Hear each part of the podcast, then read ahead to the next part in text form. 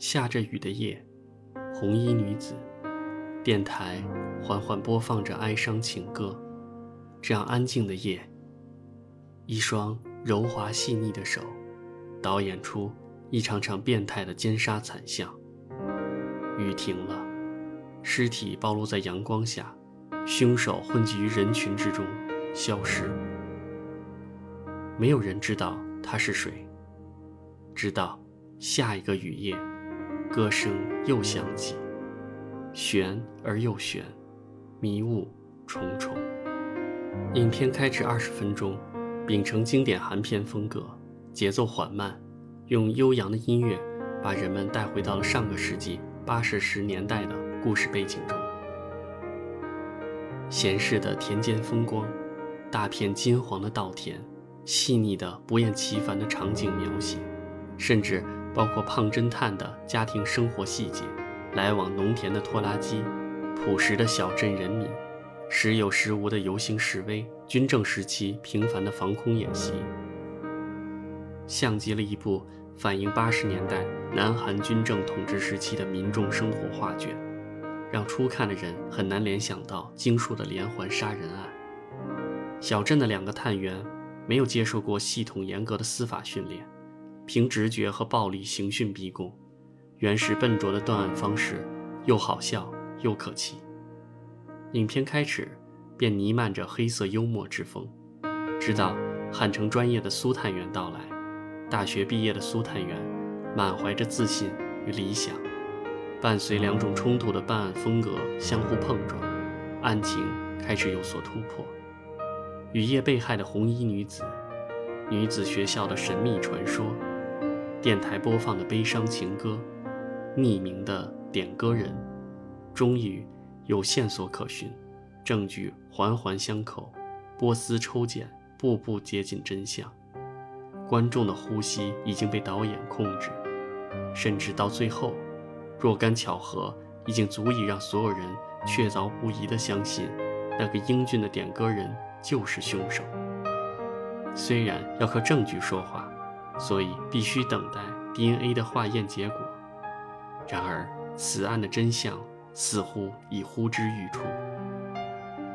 这时，案情急转直下，高明的导演掌握了观众此时紧张压抑的情绪，使出一招让情节跌宕起伏，使所有人从守得云开见月明的希望中，又重重地跌入到了沉寂的绝望之谷里。最后一个牺牲者是高中少女，选择青春和死亡这样鲜明的对比，实在来得残酷。少女凋零的生命，令人作呕的死状，未闭合的双眼，和苏探员不久前亲手为少女贴上的创可贴，如今附在一具毫无生气的尸体上。罪恶之手不放过青春的生命，大雨瓢泼而下。理智冷静的苏探员终于崩溃了。他听到肮脏躲在黑暗中偷偷的冷笑，正义之手毫无力量。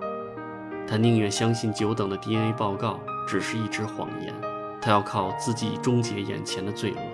掏出手枪，愤怒地射向疑犯。十七年后，二零零三年，成功转型为民主社会的韩国，田间宁静祥和，仿佛什么都没有发生过。昔日的警官。已经成为商人，养儿育女，但当他路过当年的稻田时，又禁不住走到当年发现第一具尸体的田埂排水管前，从一个天真的女童口中得知凶手不久前来过此地，再继续追问，答案让所有人都为之绝望。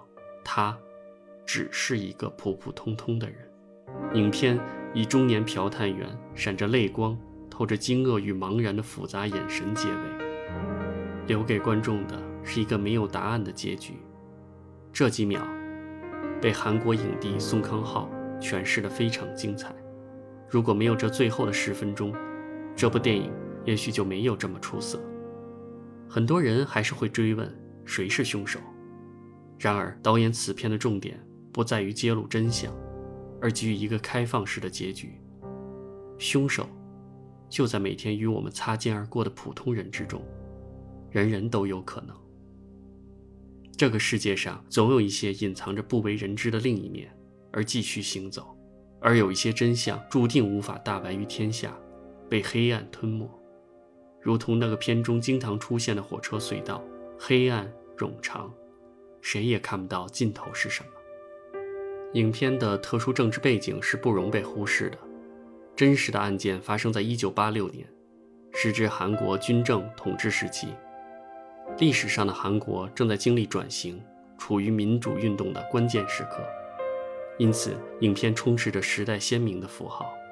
大街上示威游行不断，无休止的防空警报，学校的救护演习，军警被拉去镇压游行，司法体系混乱，刑讯逼供滥用，证据保护不当。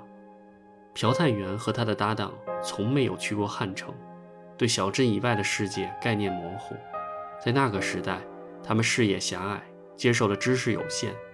导演用调侃幽默的手法表现他们的无知和无奈。比如，朴探员在侦破遇到瓶颈，总是去求神问卜。出演美国太大，所以他们的侦探要用头脑破案；韩国很小，所以只需用脚破案。搭档二人坐在田头，互相吹嘘听说来的大学校园生活。坦言彼此只上过高中，迂腐的官僚体制、现有条件的局限，让他们的暴力审讯、敷衍的侦查态度成为时代的必然。时代的创伤，从上到下，压抑的社会孕育扭曲的群体。影片的疑犯从弱智少年到性变态的工人，再到冷静怪异的退伍军人，他们成了社会弱势群体的缩影，个人的命运背负上时代的阴影。再看影像中反映出的法律问题，片中多次出现现场勘探场景，但遗憾的是，对刑事犯罪现场保护力度不够。比如第一起案件中明显的脚印却被拖拉机一碾而过，丧失了很多取证的机会。当然，案发总在雨夜，雨水的冲刷也给证据的收集增加了难度。其次，在那个年代，那样的小镇落后的审讯条件和探员的素质低。一味地追求破案率，加大了探员对口供的依赖性。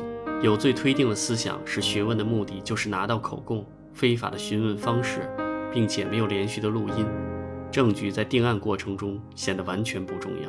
更不用说采用刑讯逼供或者威胁、引诱、欺骗等非法的方法取得证人的证言、被害人的陈述、被告人的供述，不能作为定案的根据。这一当代普遍承认的非法证据排除原则，在当时得以有效适用。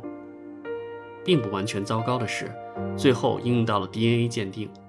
可惜，案发于1986年的韩国，而国际上首次报道 DNA 技术用于刑侦鉴定，也不过在1985年。取样过程中，由于缺乏专业知识或者后期保存不善，都有可能导致 DNA 鉴定失败。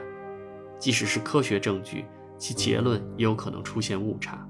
没有民主宪政，健全的法治环境无从建立，缺乏保障的整个社会都处于潜在的不安定状态。悲剧发生的原因不止一样，贯穿全篇的历历不断的雨，夜空呼啸而过的防空警报，大局的动荡，微弱的人力，使每次与真相都失之交臂。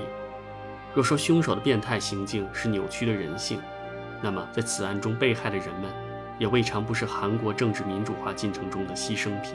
什么是杀人的回忆？Memories of Murder，很奇怪的名字，缺少主语，或是探员，或是凶手本身。至于前者，片中两位主角性格迥异。汉城来的苏探员，思维缜密，善于推理，接受过良好的司法教育，相信靠证据说话。小镇本土的朴探员，生性鲁莽，暴力逼供，敷衍断案，善于诱供，相信自己的直觉。他们的情绪，却都随着案情的推进发生了转变。当其搭档终因莽撞而被截肢，他凝视那剩下的空荡鞋子与鞋套之后；当亲眼目睹关键证人被飞驰的火车撞死，他双手沾满鲜血之后，原先只想草草结案。敷衍诱供的办案心态开始发生了变化，开始接受苏探员的科学方式，学习理性教化与相信科学证据，直到最后，大雨中的苏探员浸透了无助与绝望。举枪的瞬间，朴探员阻止了他。这时，巧妙的，二者的性格发生了戏剧化的调换，所以最后的视线落在转行从商的朴探员身上。年轻时的他，善于为犯罪嫌疑人编造杀人的回忆，以取得口供得以破案。一场经历之后，他变换身份，又回故地。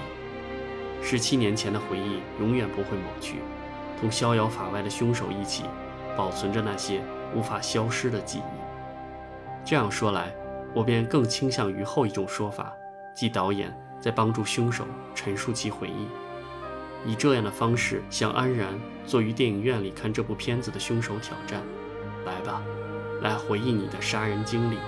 就算你忘了十几年前那些被杀的人，我们没有忘记，更不会允许你忘记。这部风格接近黑色大丽花的影片，同样是取材于真实案例，同样现实，找不到真凶的悬案。